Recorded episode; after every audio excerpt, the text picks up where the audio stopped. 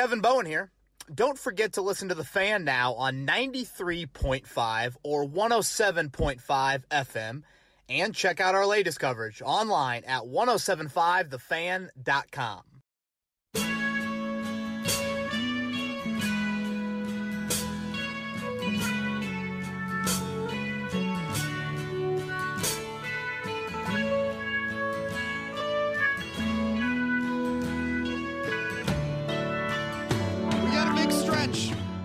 for the Indianapolis Colts.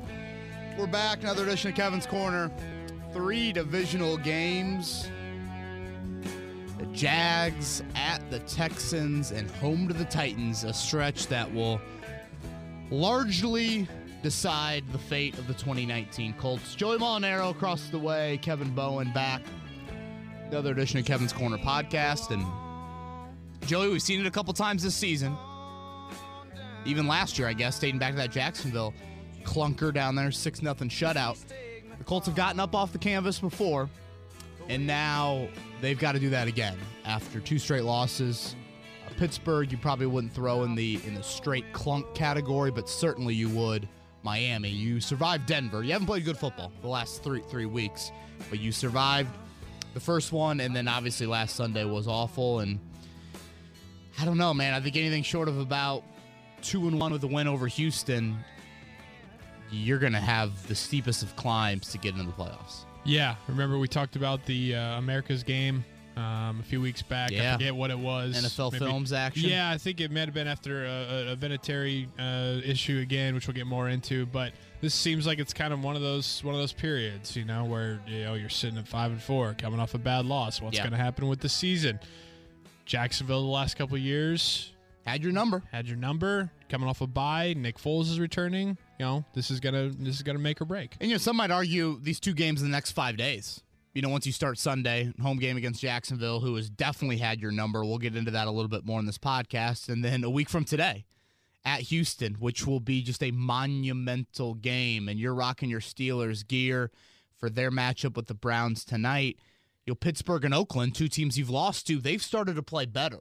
And I, I think that's something that this is the time of year where we start looking at playoff standings. Like this is Oh, yeah. kind of when I'm like, all right, I've I, I've I've looked at the standings probably every day, really, o- over the past you know six or seven days. It aligns with when you could start listening to Christmas music or putting up decorations. It's like when that starts happening, right. then we could start looking at the Yeah, playoff. exactly. Everything falls in line uh, with kind of the mid-November sort of date. And when you look at the standings right now, the Colts are at five and four, very much from a record standpoint in the thick of a wild card race, one game behind the Houston Texans in the division. So w- when you look at those sorts of things, you're like, all right, it's not really panic mode at all. But where it is a bit of panic or just a bit of concern comes from Oakland and Pittsburgh having the head to head early and the only head to head tiebreakers you're going to create with those wild card teams. And so that gives you a little bit of concern if you're a Colts fan. I think what gives you hope is the fact that you're 2 0 in the division. I, I cannot stress that enough that you're a 5 and 4 football team. Yes, you're a game behind Houston. Houston has lost JJ Watt, which is beyond significant, but the fact that you've beat them earlier this season and you have the undefeated mark in the division, I think that's why there is this kind of all right, you're still clinging to something. And if you go 3 and 0 in the division here of the next 3 games, you're you're firmly in the driver's seat.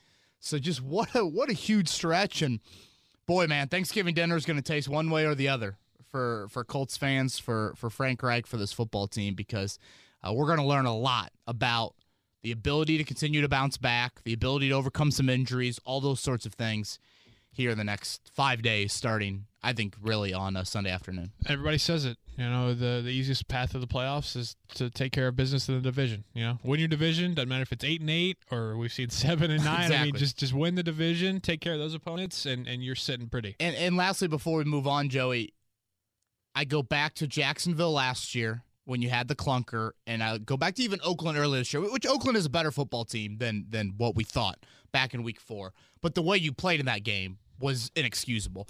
Let's go back to Jacksonville. Jacksonville last year, early December, they had lost seven straight. Leonard Fournette suspended for that game. They fire their offensive coordinator that week. I mean, they are they couldn't be in more disarray. Right. You get shut out. What do you do the next two weeks? To Houston. T.Y. Hilton does his thing. Huge road victory over a team that was competing for a bye. I mean, Houston at that point had won, Eight in a row. yeah, I was going to say eight or nine in a row, and they were in the thick of, you know, for that bye. And then the next week at Lucas Oil Stadium, you shut out America's team. Mhm. That's how you bounce back. Go back to Oakland this year. You have all the drops. You know, you're a touchdown favorite. That that that's a bad loss. Jacoby Brissett makes that one error that we haven't really seen him make very often at all this season with that late pick. You're two and two.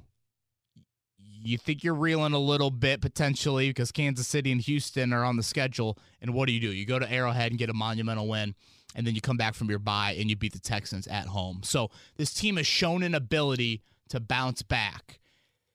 Some might argue this stretch right now that they're in, they've played the poorest. If you're going to compare those those kind of the the the Jacksonville time that you were um, had that loss and how you were playing around that moment, and then Oakland as well, you're probably playing the poorest right here, right now. But still, you've done it before. Can you do it again? We're going to get into that. We're going to get into some predictions, a few Twitter questions, and as well uh, some reaction to Adam Vinatieri. Oh boy. and uh, I'm looking forward to that a lot. It's uh, kind of our own version of you know celebrities read mean tweets from Yeah. Jimmy Kimmel.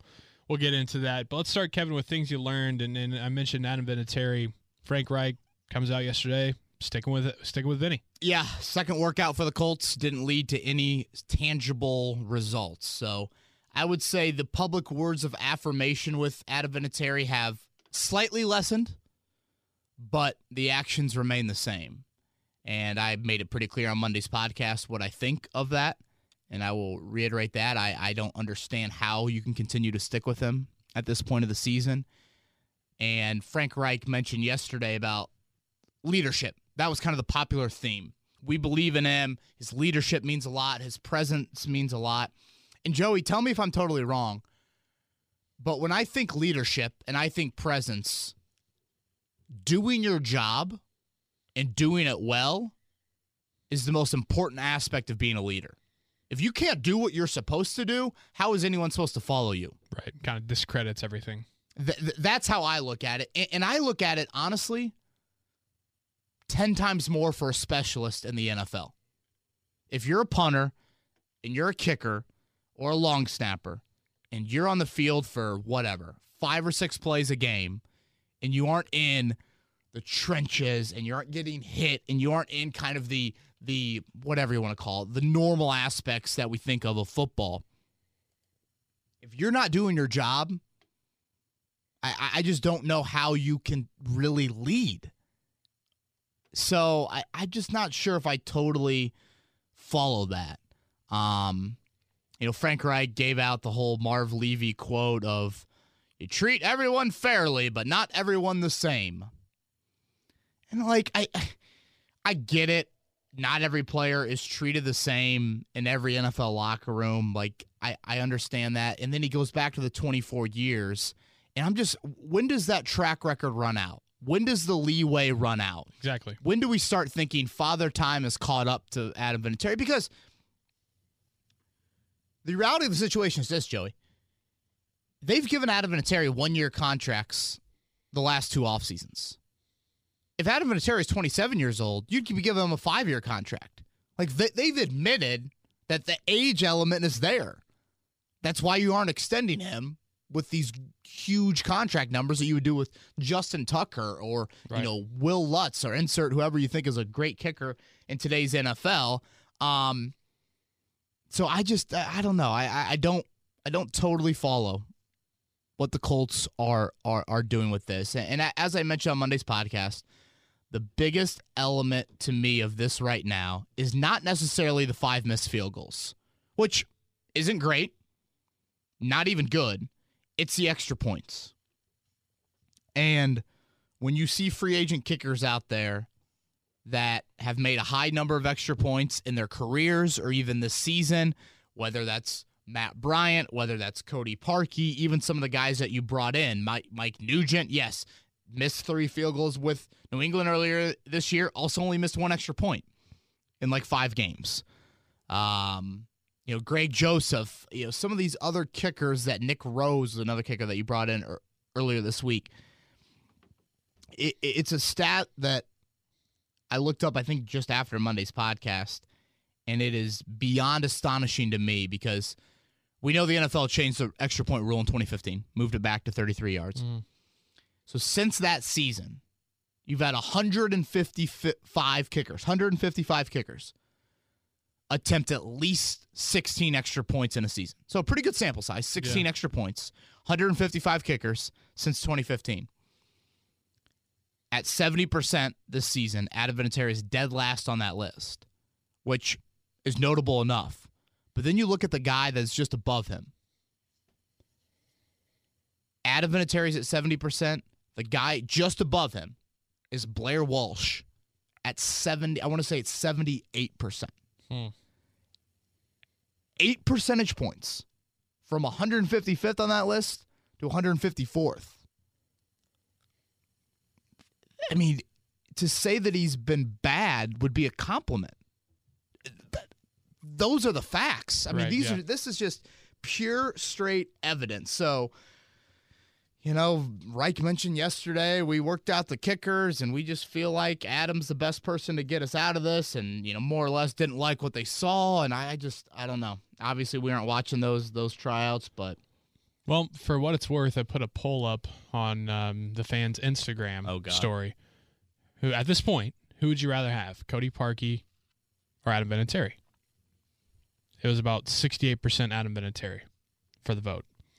So You think that's that- Parkey stigma? yes, and but I, that's why I did that is because I'm saying okay, you know, well if they're bringing a guy like this in, who you want to roll with? You want to still stick with Vinny because because you know him and you don't want that double doink stigma, and apparently people did. You know, I was listening to Pat McAfee this week, and he made it you know, pretty clear that Vinny hit it fat in a huge situation, the extra point on Sunday against Miami. McAfee also brought up how Vinatieri said to him, and I think we, we've heard him say this publicly numerous times. When, or as long as I can help my team, I will continue to kick. And when I can't help my team anymore, that's when I'll know it's time to hang it up. Yeah. It sounds great. And like clearly, if you go off that quote, Adam Vinatieri should look in the mirror and be like, all right, I'm done. But I almost don't fault him. I fault Ballard, Reich, Irsay, whoever is making this decision ultimately. Because it's impossible for a competitor in the middle of a season to be that honest with himself. I mean, think about it. We all, in our own little world, we all have things that we think we're a lot better at than we probably are, or we think we can do things that we ultimately can't do. So we're the we're the worst people to ask about that stuff. You've got to make this decision for him. And I, I I don't know. So many people have asked me, you know, do you think it's Irsay? Do you think it's Ballard? Do you think it's Reich? It's on all of them. All of them at this point that you've accepted this and that when you preach accountability, that was a word Chris Ballard used in his opening press conference, accountability, and you are the worst kicking unit in the NFL and you are, you haven't made one change, not one change to that kicking unit. I, I just it's it, it- it's shocking to me. I, I expected better out of this regime to preach all these things and seemingly act on pretty much all of it. I mean, Ballard's been a man of his word through so much stuff. Mm-hmm. But now you get here now, it's costing you actual football games. This isn't like you are paying Devin Funchess more money than fans think you should pay him. And like he hasn't been great, but he's been okay. Like it's not that. It's not a judgment. Like these are direct results impacting your football games. And you're not doing anything about it. You know what's weird too is that after Andrew Luck retired, remember the kind of like awkwardness and kind of tension it felt like with Vinatieri of him being like, "Here I am, 47 years old.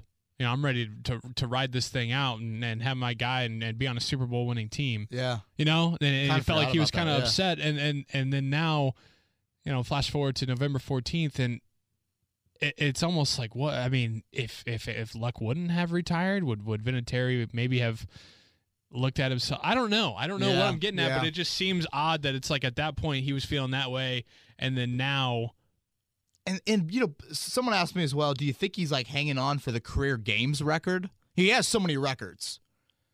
Career games he doesn't have. Morten Andersen played like 380, and I think Vinny's at like 365 or something. I mean, not only does he have to finish this year, he's got to kick next year. Um, I don't know. It's I. I am. I am a. I'm not totally shocked the Colts haven't made a move. It just seems like such an emotional decision that Yeah. that they continue to make. Like it feels like Pagano sort of thing, where Pagano's holding on to you know just the guys that he loves in his locker room. And some of my media colleagues have, have mentioned like if this was Ryan Ryan Grigson, See ya. Vinny would have got those scissors right away. Which I don't look at Ballard as just this guy that's so tied to the emotions of it all. And I, I know he's preached leadership a lot with Vinny, but I go back to the most important part of being a leader. It's doing your job. Yeah. So, and to add insult to injury, I don't know if you saw this on Friday night. I'm pretty sure I don't follow high school football very closely. Oh, Taylor Tannenbaum told me about it. Did, you, did you hear about this? Yeah. Yeah. So, correct me if I'm wrong. And this is just this, this is where I honestly believe this, and I think my tone has sort of reflected this over the past few minutes talking about this. This has gotten sad. Yeah. We- We've gotten to the point where it's sad that it that it has led to this.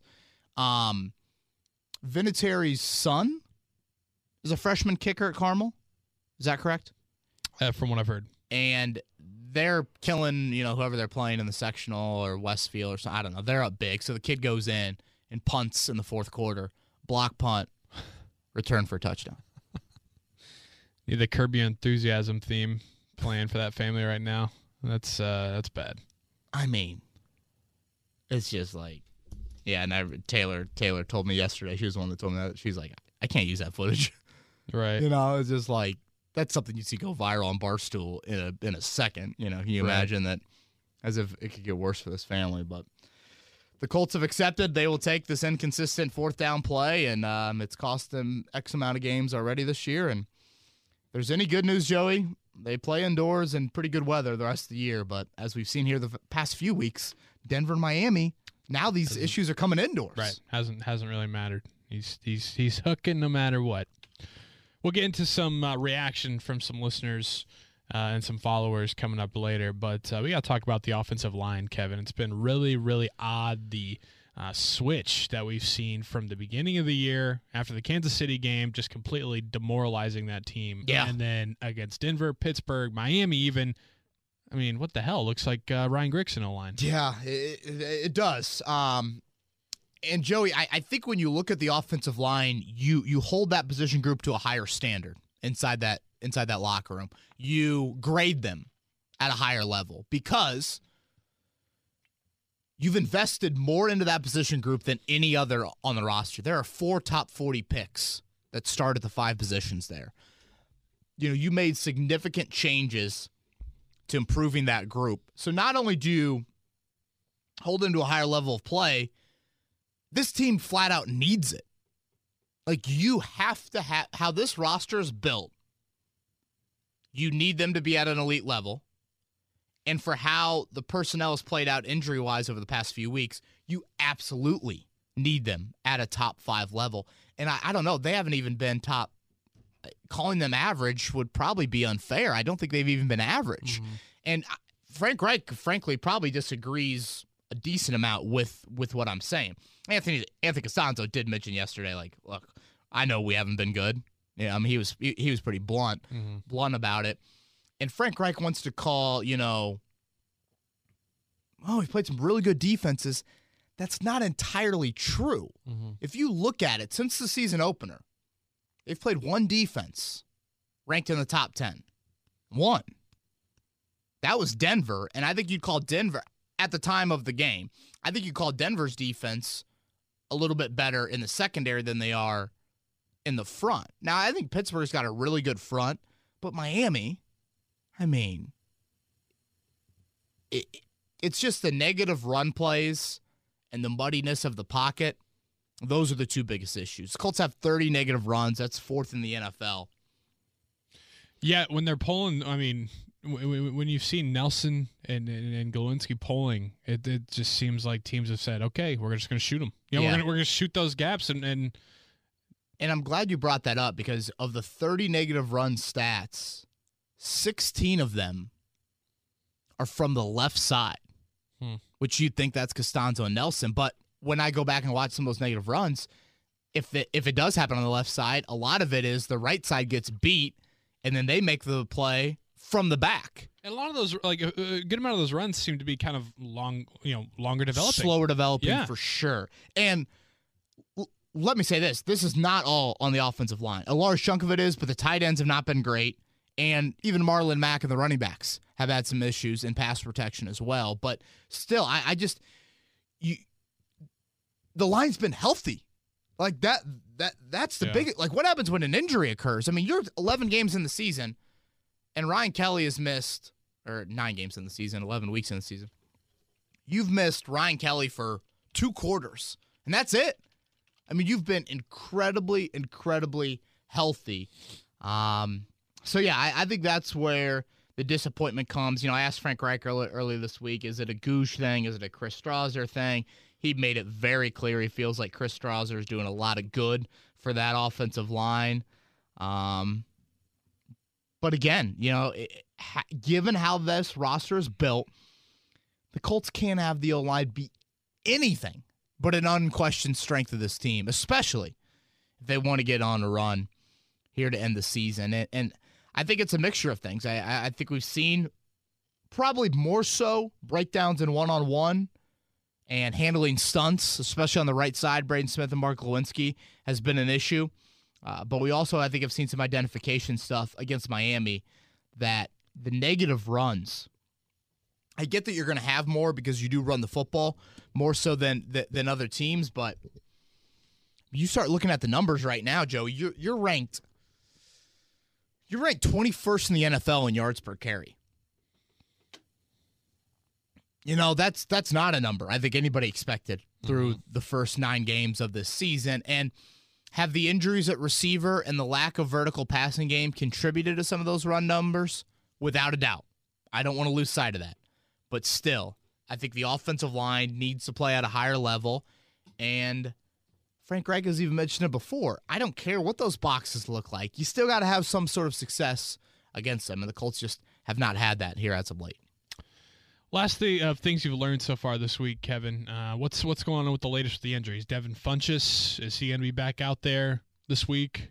So Funchess practice Wednesday, non-contact, the first practice he's had since the season opener.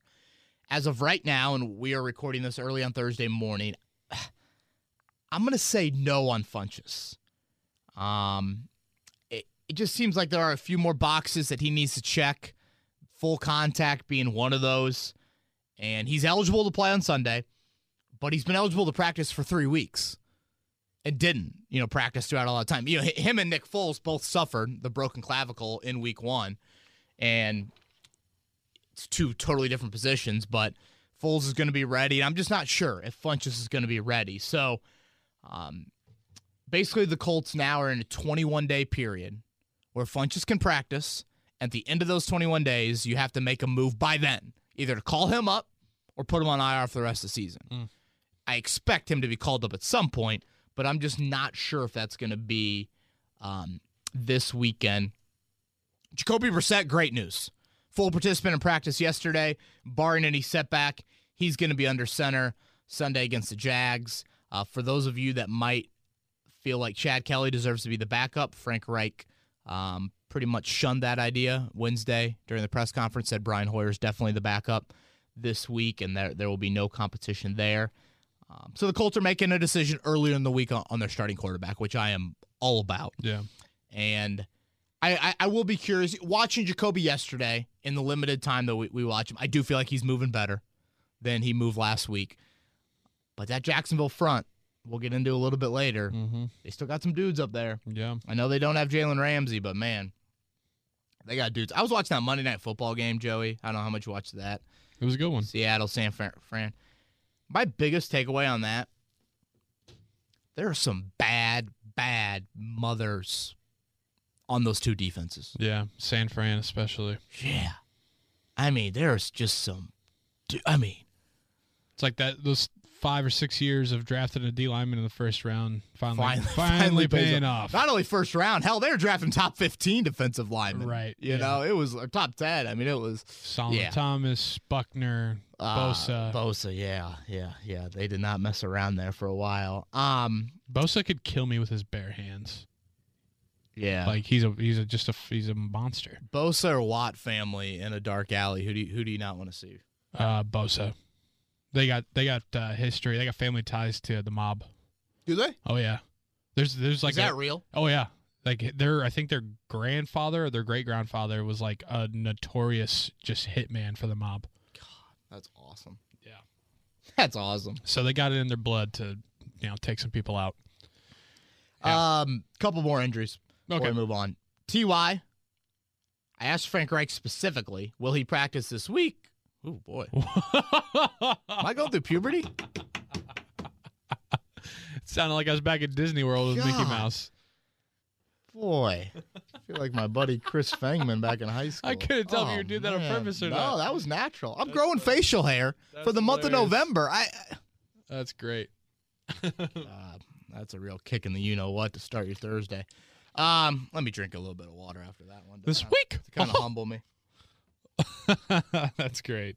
Boy, the Bosa family had me nervous there.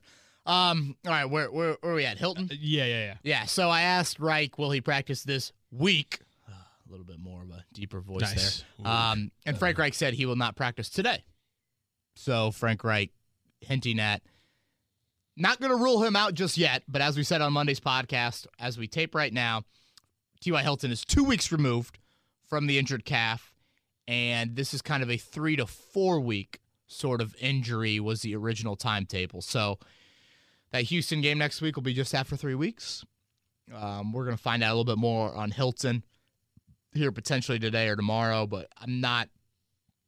I don't expect him to play against Jacksonville, but you never know with him. And I think one thing you got to look at, Joey, is just the lack of vertical passing game, which has been a storyline all season.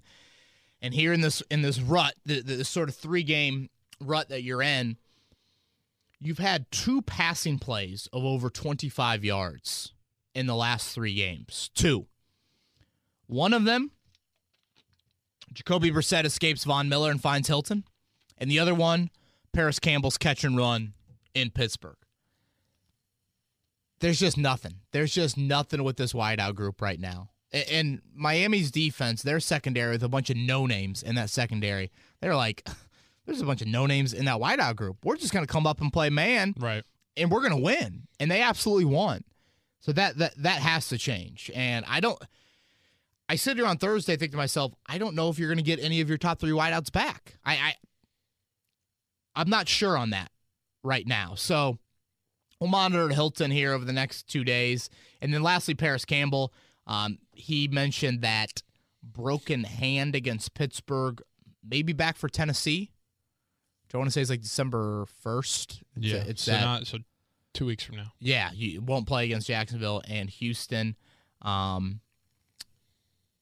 and I know we had a lot of questions on Deon Cain coming out of Monday's podcast, Yeah. back on the practice squad. Called up with him yesterday in the locker room, and you know I was just like, "Hey, what you know? What was Chris Ballard's message to you?" And he said, "Ballard says." He just wants me to key in, lock in, and take this game serious. It's the National Football League. A lot of talent comes and goes. Put my head down and work and rise up and be the type of person that he wants me to be. Deon Cain right now is on the practice squad. You're seemingly about to get healthier at receiver. I- don't see where Deon Cain makes an impact the rest of the season. Mm-hmm. I, I What a bummer. yeah, I, I, I would be I'd be surprised. And, and Cain did mention that some teams reached out to him, you know, about claiming him or maybe signing him once if he if the Colts didn't bring him back to the practice squad. But it seemed like the consensus from around the league was we need guys to contribute right now. And his evidence just doesn't indicate that he can do that right now. Yeah. More of an immediate sort of impact and, and Cain isn't in the Dontrelle Inman category, if you will. Right. You want to do some Twitter questions? Yeah. Uh, yes. Uh, sorry. One more. Pierre Okay. Desir didn't practice. He's practiced three times in the last 14 practices. That's not good. you're so thin at corner right now. You got to get Pierre Desir healthy. Maybe you don't need him for you know this week or something, but I mean DeAndre Hopkins next week, Mike Evans in a few weeks, Michael Thomas down the road. Oof. You got to get Pierre Desir healthy. Yeah, for sure. All right, let's hop into uh, a few Twitter questions here Cool. on a Thursday. Uh, from Sincere, how likely do you think it would be, depending where the Colts end up drafting, uh, the Colts would move up in the draft to get either a top pass rusher or a wide receiver? Without Skins pick looking like it's going to be an early second round pick, could help with moving up to the first round. I think it's safe to say those are the two biggest needs, being that the Colts are 0 7 without Ty and not consistently getting pressure on opposing QBs unless they're down a starting O lineman. Yeah, no, I think that's very, very good rationale by Sincere there. Um, you know, moving up, I'm not necessarily sure if that's the answer because I still look at it as like you kind of got several needs. Again, putting quarterback to a side, receiver, D end. What about D tackle? Corner. I mean, if Pierre Desir is going to have this injury stuff, and Yeah. you aren't sure, I mean, you always need corners. Um, I also throw offensive line into the mix as well, and tight end. I mean, if you're going to let Ebron walk in free agency, all of a sudden tight end becomes a need. I mean, Jack Doyle turns 30 in May. I, I'm all aboard bringing back Jack Doyle, but still, I mean, there's several positions. So trading up, now all of a sudden, are you hurting some draft cap? Like, it, it's going to be a very interesting dilemma here of like, do the Colts look at it and think, all right, let's just build around Jacoby Brissett? We can't afford to give up a bunch of draft capital. If there's not a quarterback that knocks mm-hmm. their socks, up, maybe do they take a quarterback in the fifth round or somebody and it's like, let's develop them? I, yeah, boy, gosh, it's gonna be fascinating. From Keenan, he says, Hey, Kevin, just want to vent for a second. Jacoby said he wanted to play, and coach said he was 80, 85%. All caps. He needs to play. This is a 16 game season, and without luck, there is no margin for error. I'm still very much taking a wait and see approach on Jacoby, and after a lackluster performance against Denver and then a no show last week, I'm leaning towards not being sold. Hoyer was bad, which made everyone be like, see, Jacoby can lead us. What do you think of Jacoby? Um, I mean, I don't think much differently of him than I probably thought when he was playing against Denver and Pittsburgh. I think he's done a ton of good. Um, I think you saw on Sunday his strength of protecting the football is so valuable. Uh, there is a balance between pumping the ball down the field and still being uh, prudent w- with those decisions and things like that.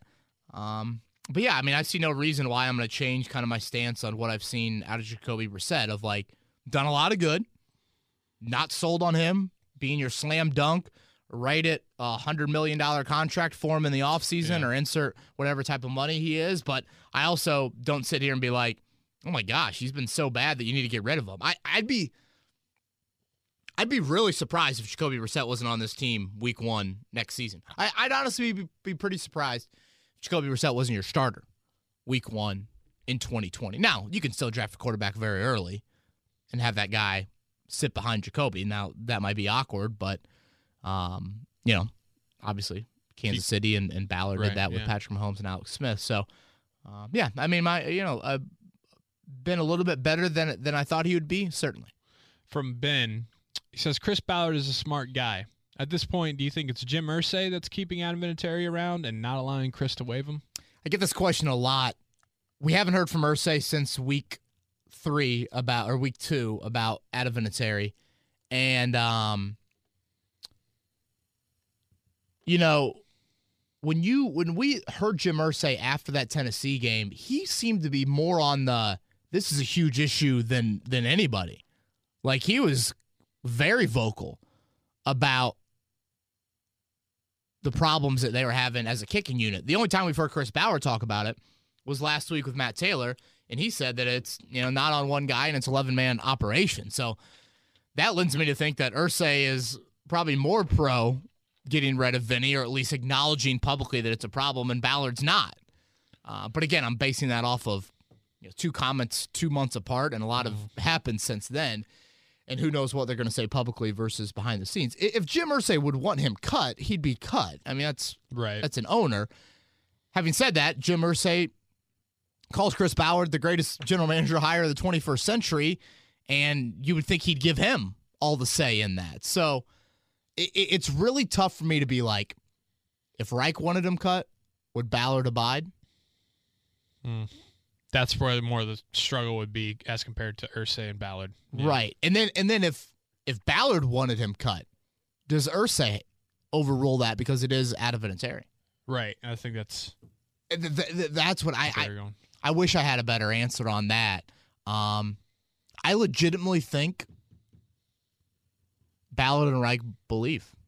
I do, which is probably scarier than anything. Honestly, you would hope from a decision making standpoint that Irsay's just like, he's on the side of our building. We can't cut. Like, you, you would hope it's something crazy because the malpractice shown by the two decision makers are just, yeah. I mean, Odd. yeah, it makes me, makes Very me, odd. Yeah, my voice will crack another thousand times.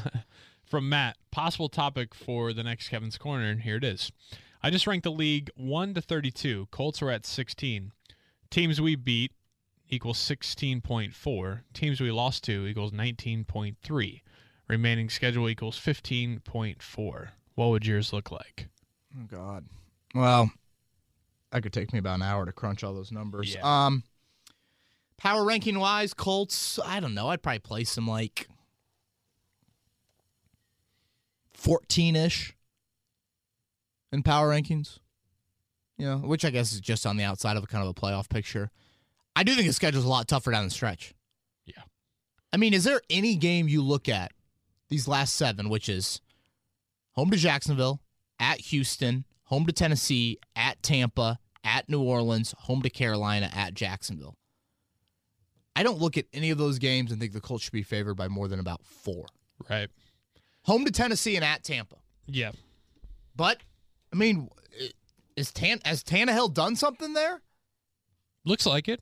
And I mean, with Carolina, it looked down and out, and then all of a sudden Kyle Allen has them, you know, a chance to win the game at Lambeau in the snow. And you know, it's- they're going to be in the thick of a playoff wild card race probably in week 16. And Tampa's just so weird. Like Jameson, Bruce Arians will have a couple games where they score 30 points against good teams. So, yeah, I, what do you say on the final teams on the schedule? Ranks them 15 or something? uh, 15.4. oh, I would almost go a little higher. Maybe there are kind of some mediocre teams in Jacksonville and Tennessee, but And yeah, Jacksonville, Tennessee, Tampa probably weighs that yeah, down. yeah, but still, I I think the back half of the schedule is, is going to be a good test. From JJ Marie, are the Colts hurting themselves because of lies and what I call the hashtag culture of secrecy? Started with Lux injuries and still continues. Examples Cain is great, cut. Jacoby practices, inactive. Vinny okay, misses kicks, probably injured. I think they're all individual case studies. Like they aren't lying about Deon Cain. Deon Cain looked great. Like that's not them lying. We watched it. Yep. Firsthand. I mean, honestly, we we watched the Deon Cain training camp practices last year. We watched them this year. We watched them in preseason games this year. There's no lying there.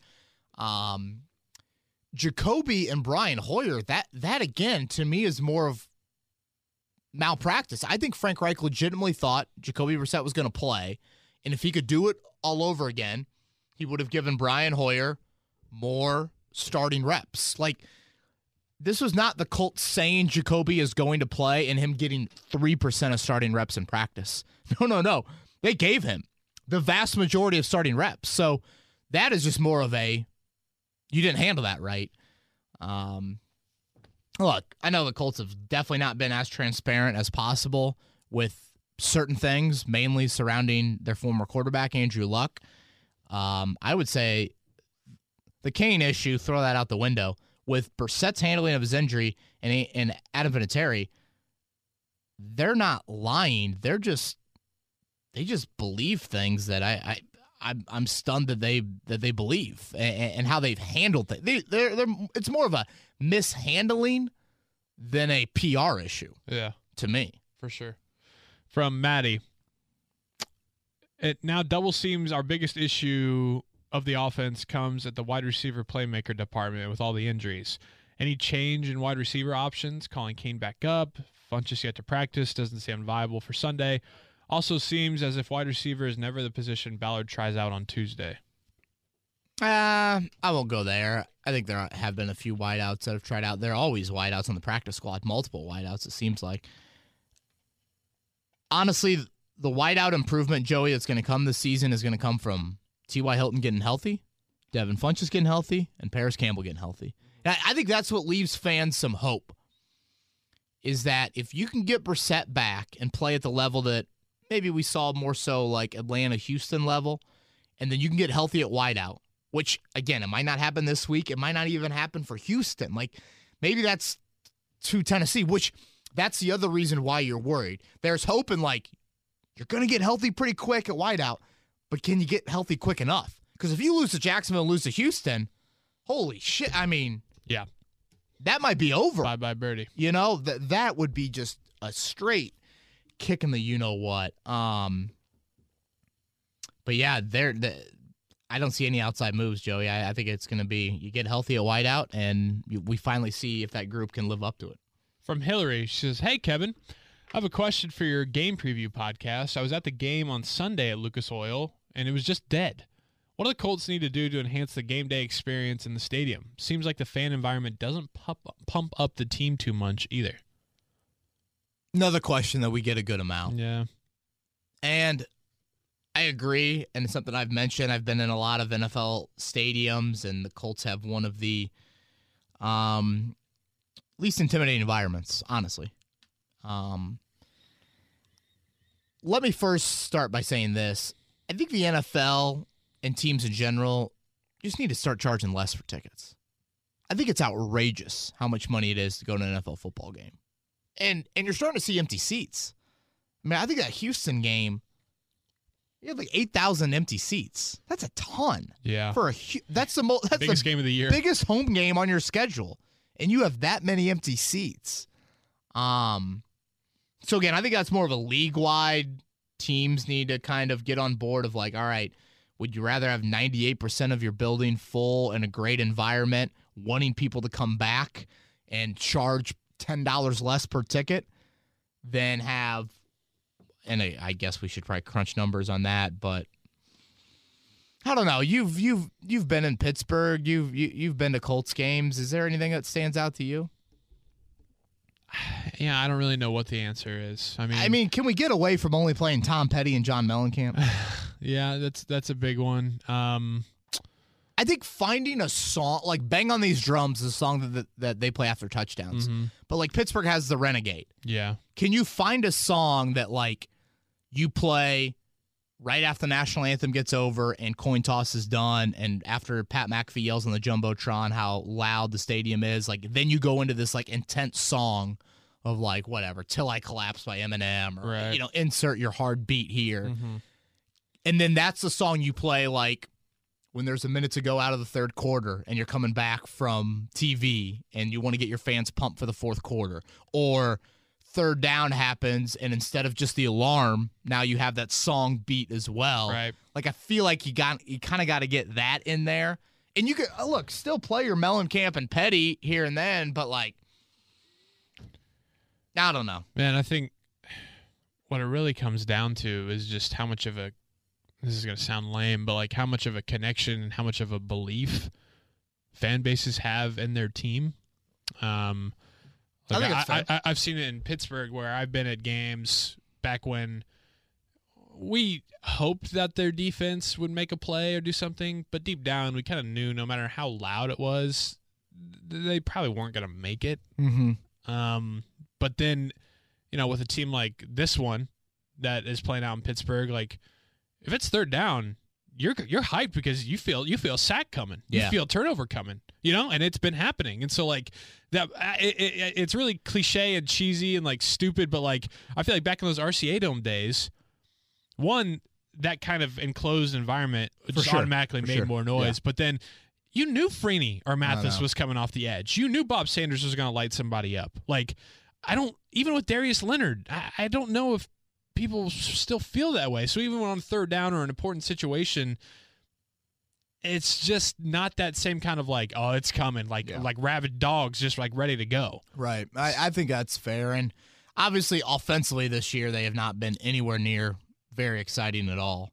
So that plays into, I think, a little bit as well. Because when you are putting up big points offensively and boom, here comes touchdowns and bang on these drums all day, that does carry over a little bit to your energy when the defense is out there. So, I mean, what you've scored over 24 points at home, maybe once, twice. I mean, definitely not recently. Um, so yeah, I, I it, it's a question I get a lot.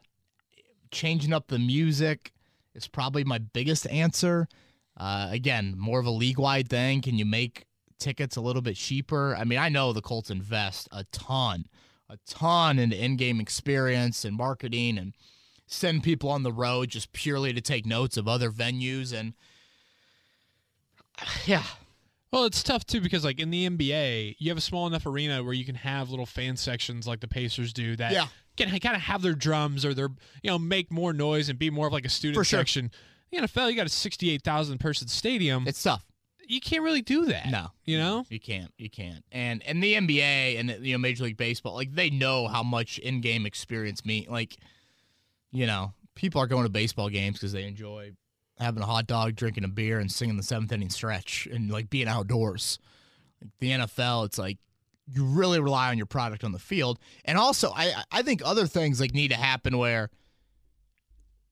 you're you're showing tons of replays like the, and I know home teams don't want to show replays that can go against them, but that's why people love sitting on their couch. They see the HD replay right then and there.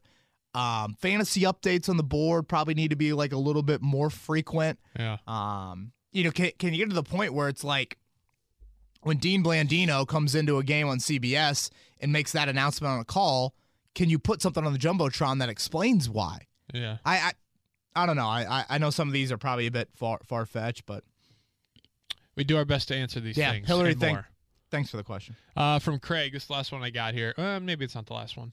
Um, from Craig, given our offensive struggles the past few weeks, why are we not employing a no huddle offense as a change of pace? Love the pod. You've been hurt, particularly at quarterback. So yeah, I mean th- those are the reasons. I don't think we've seen any no huddle from the Colts. So, um, yeah, I, I I- I think those are the reasons why um you haven't seen that. Actually, that is the last one that I had. Cool. Cool. Uh, so before we get into the keys to the game and the prediction, Kevin, we're going to bring a little bit of uh, mean tweets, uh, Jimmy Kimmel action to Kevin's corner. I don't here. think I've had my mentions blow up this week. Really, more so on a topic than than any other topic. Obviously, Andrew Luck Right. and the whole retirement, but this Adam Vinatieri stuff's got people nuts. So what I'll do. So yesterday you tweeted out um, after Frank Reich had had talked, uh, saying that Frank Reich says the Colts are sticking with Adam Vinatieri as their kicker. That was your tweet. Yes. Plain and simple. One sentence, short and to the point. And here are a few of the reactions, and just feel free to chime God. in as you see. Frank Reich says the Colts are sticking with Adam Vinatieri as their kicker. From you. From James. Is it too late to tank? Going there. I actually got a couple of those.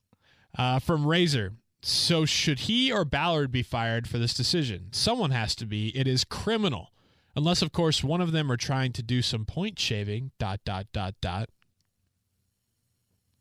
A few extra points here or there. Uh, no, I'm just kidding. Can you folks. Imagine, like, but, if that was a story? Obviously, it is not. Right, But like, yeah. can you imagine? yeah, I mean, anytime that gambling, you know, now that gambling's such a big thing, you're always Yeah. gonna have those folks that are like, Like- it's a conspiracy. If this was the Las Vegas Raiders, Oh, there man. would be like Yeah. legit. Oh yeah, hundred percent. Uh, again, the tweet from Kevin. Frank Reich says the Colts are sticking with Adam Vinatieri as their kicker. Drew Russell responds, Frank Reich sounded like a fourth grader trying to convince his mom that he's, quote, really, really sick and needs to stay home from school. Yeah. I don't know if I if I've ever told you a story, but um, I hated taking medicine when I was younger. Who didn't? you know, um, especially pills. And so my parents' room was across the hallway from me upstairs. And so I'd go into their room. I, I don't know how old I was, probably first, second grade. I'd take the pill, like my mom would hand me the pill, Uh-huh. and then I'd say, "Oh, my water's in my room," and I and I'd go in there and act like I was taking it, and I would put the pills underneath my bed Nice. and not take them. And when my parents found them, or like when I was sick for like two straight weeks, I blamed them on the people that lived there previously. You said that they left the pills under your they bed? left the pills. So I think I was under the impression that when you moved, you just got the furniture of the people that that, that lived there before. That one doesn't really fly. Doesn't really fly. Yeah, I I was the same way with vitamins. I hated Yeah. taking vitamins because they were just nasty, and so I would, Like I would, chewables. yeah, I would be like, oh, I'm taking it on my way to school, and I would throw it out the window. Like this isn't high school even. I would throw it out my car window, and my mom is so insane that one time she had a suspicion that I wasn't taking them, and she saw something off the side of the road, like an orange little thing, pulled over and saw that it was my vitamin. And so I got in trouble, and she was like, "We need to start taking your vitamins." Oh my God! Your The mom and my mom yeah. definitely. the things kids do, man, to not be healthy. It's It- it- but in all seriousness, doesn't it kind of sound like a fourth grader telling it like it's almost like they are trying to get themselves. They're in this room and they're like, "Come on, really convinced. he can do it, Yeah, right? Like I believe in you." Yep. Like your your worst hitters up to bat in t-ball, and the manager pulls the kid aside and's Yeah. like, "Johnny, straighten up your glasses. I really believe you can do this." For and then he walks away, and you're like, "All right, game's over. Yeah. Buy the walking tacos." This is my personal favorite here from John. Captain of the Titanic, quote, full speed ahead, no worries about icebergs. that's that's a really good parallel. Honestly, there. if you can't laugh a little bit about this, I I know I said earlier it's sad, but if you can't laugh a little bit about it, you're gonna you're gonna go crazy. Right. Yeah, that was that was my personal favorite. Couple more here. Again, you tweet. Frank Reich says the Colts are sticking with Adam Vinatieri as their kicker. It got 63 replies, 29 retweets, 109 likes. Probably has more now. Uh, from at Shebang Shabazz responds: Every young Colts player is learning that the myth of accountability in Indianapolis is a joke. They can't, you know, tough to deny there. I was gonna say I, I I don't disagree with that. There is a double standard in that locker room. And then Kurt has to drop, of course, the classic. You, you know, it's it's the meme that will live forever, the crying Jordan. Uh, Oh, in- boy. In, in the rain. Yeah, I quote tweeted it with the crying Jordan face in the rain. It's been a while since I've seen a crying Jordan. It kind of kind of quieted a There, it did. There's a while where those would kill me, man. When they would like mesh the actual person's face with just a little subtle bit of crying Jordan in there as well, would lose it every time. I'll say this: if you could go crying Jordan meme with the picture of him in Dwight Freeney's suite last week and put a little tear on his cheek watching the Vinatieri, you hey, So- you might need to do that. I'll, I'll look. Okay, I'll search for it. do that. Put Vinny's kick I out love it. there. Cool. Boy. So those are a few reactions, a little Yeah. bit of mean tweets. That, that, that was good. on That was Kevin's good, man. corner. Yeah. So well well done with people who fired off some pretty creative ones in there. Uh, enjoyed them for sure. All right. Let's do uh, keys to the game and prediction for Sunday against Jackson. Yeah, wrapping it up here. Jacksonville. Um, Nick Foles obviously going to be under center. The first time he's played since 11 snaps in the season opener. Nick Foles got a great deep ball, something Frank Reich talked about earlier this week. So I think there's a balance there of selling out on Leonard Fournette, getting the getting the deep ball going. Um, that's I think what Jacksonville is going to try and do.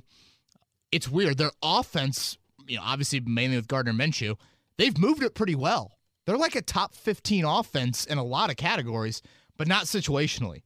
They don't really score. And then on defense, they are really not very stout outside of getting after the quarterback. They've been below average in kind of rush defense, pass defense, those sorts of things. Certainly not having Jalen Ramsey hurts. And before I get into three keys, I had forgotten, Joey, the Jaguars have dominated the Colts lately. Like, dominated. Doug Marrone becomes head coach in 2017. Yep. Jags are 3 and 1 against the Colts. hmm They've outscored them 87 to 39. Yikes. 87 to 39. Yeah. Two shutouts. Mm.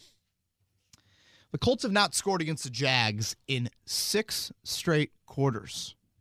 Remember, they got shut out in the second half of the meeting at Lucas Oil and held on for dear life to win that game last, Last year. November, I think it was. After so, the Quenton Nelson block. Yeah. yeah, great call on that. The last 16 drives for the Colts against the Jags. Punt, INT, punt, missed field goal, end of game. INT, punt, turnover on downs, fumble, punt, punt, punt, punt, punt, turnover on downs, end of game. Hmm. Now, a lot of those obviously were the continue to go for it on fourth and one in the meeting last year Yeah. down there in Jacksonville. So, um, kind of interesting little subplots in the game. But three keys to victory for the Colts on Sunday. Number one, protect Jacoby Brissett. Uh, they got dudes up front: Calais Campbell, Yannick Ngakoue, who has owned the Colts, and Josh Allen I keep on forgetting they have Josh Allen, top 10 pick, and he has been outstanding for them. Um, again, you need your offensive line to be elite, and Jacoby Brissett's movement. You know, his escapability has been great. Can he continue to do that coming off the injury? Key number two, slow down Leonard Fournette. While the Colts have been not played well against Jacksonville, they have owned Leonard Fournette in the two meetings. Fournette was hurt one time, suspended in the other meeting. Um, he has, I want to say, like 40 carries for 110 yards, or no, even more carries than that. It's like 2.5 yards per carry. Very small number. Uh, but this is the best running back the Colts have seen all year. So we'll see if how that goes. Colts have done a great job um, in limiting 100 yard rushers since last season. And then lastly, just get off the canvas. You know, like Jacksonville last year, Oakland the year before. Can you bounce back? Um, how resilient are you? Uh, I think that is a huge, huge storyline in this game. What do you got? What's it going to be? I'm going with Vegas. Colts are favored by three. I'm going to go with the Colts. Okay. Um, now some say I'm ludicrous because if T.Y. Hilton doesn't play, how can you pick the Colts? But I just, I think there's going to be a little rust in Nick Foles. I think the Colts typically do a good job against these sorts of running backs. So if they can continue to do that, I don't see Jacksonville moving it a whole lot. I'll go Colts 23-20. Um again, Jacksonville's defense hasn't been that dominant, dominant unit that we're used to. And is it Jalen Ramsey and Telvin Smith not not being there? I mean, they start Najee Goode. Wow. Najee Goode couldn't get a single defensive snap here in Indianapolis. Right. So yes, they're loaded in the front. Still have a couple guys, but I'm just not sold on them. So I will go 23-20. We do need to watch the tight end injury report because Jack Doyle and Mo Alie-Cox both missed Wednesday's practice. So oh no, we'll, we'll, we'll keep an eye on that as well. All right, man. Sounds good. What do we got coming up rest of the week? Um, definitely get an update on Jacoby Brissett. Just make sure he's ready to go. We'll have seven things up on the web- website on Friday. Um, and then uh, looking ahead to next week, Joey, because of the short week. Let's have a watch party. That'd be fun. Yeah. That, I mean, you got to cover it, but that honestly would be. Yeah. I mean, I'm sure there's gonna be tons of watch parties around. Um, yeah. Around Indy. So Colts play Thursday. We'll come back Monday morning like we usually do. Recap Jacksonville. That'll be our only podcast until the game. Everyone knows what you got to do against Houston. We don't need to break down Houston too extensively. So Monday will be our recap podcast, and then we'll come back again Friday morning. Even though it'll be a quick turnaround. Okay, so two recaps. M- minimal sleep. Um, coming back Thursday night versus Friday. I, I want to make sure we because if you wait till Monday to recap Houston, like done. yeah, it, it's done. So um, we'll do a little Monday, Friday next week. Then the following week is Thanksgiving. We'll probably have a podcast like Tuesday or Wednesday. That'll be it for for, for wow. It's already Thanksgiving for that week. Yeah, man. Hey, like you said, man, it's time to look at NFL playoff standings. It's time to put up the Christmas tree. It's time to think about dude. Thanksgiving. Yep. So yeah, that that'll be a little look at the next couple weeks on Kevin's Corner. He's Joey Molinaro. You all will be cheering against this football team tonight, the Pittsburgh Steelers for wild card reasons. I'm Kevin Bowen. If you have any other questions, kbowen1070 on Twitter and 1075thefan.com. We always appreciate you guys listening. Have a great weekend. This has been Kevin Bowen. Thank you for listening to another edition of Kevin's Corner. If you haven't already, subscribe on iTunes or Stitcher for the best Colts and Pacers coverage.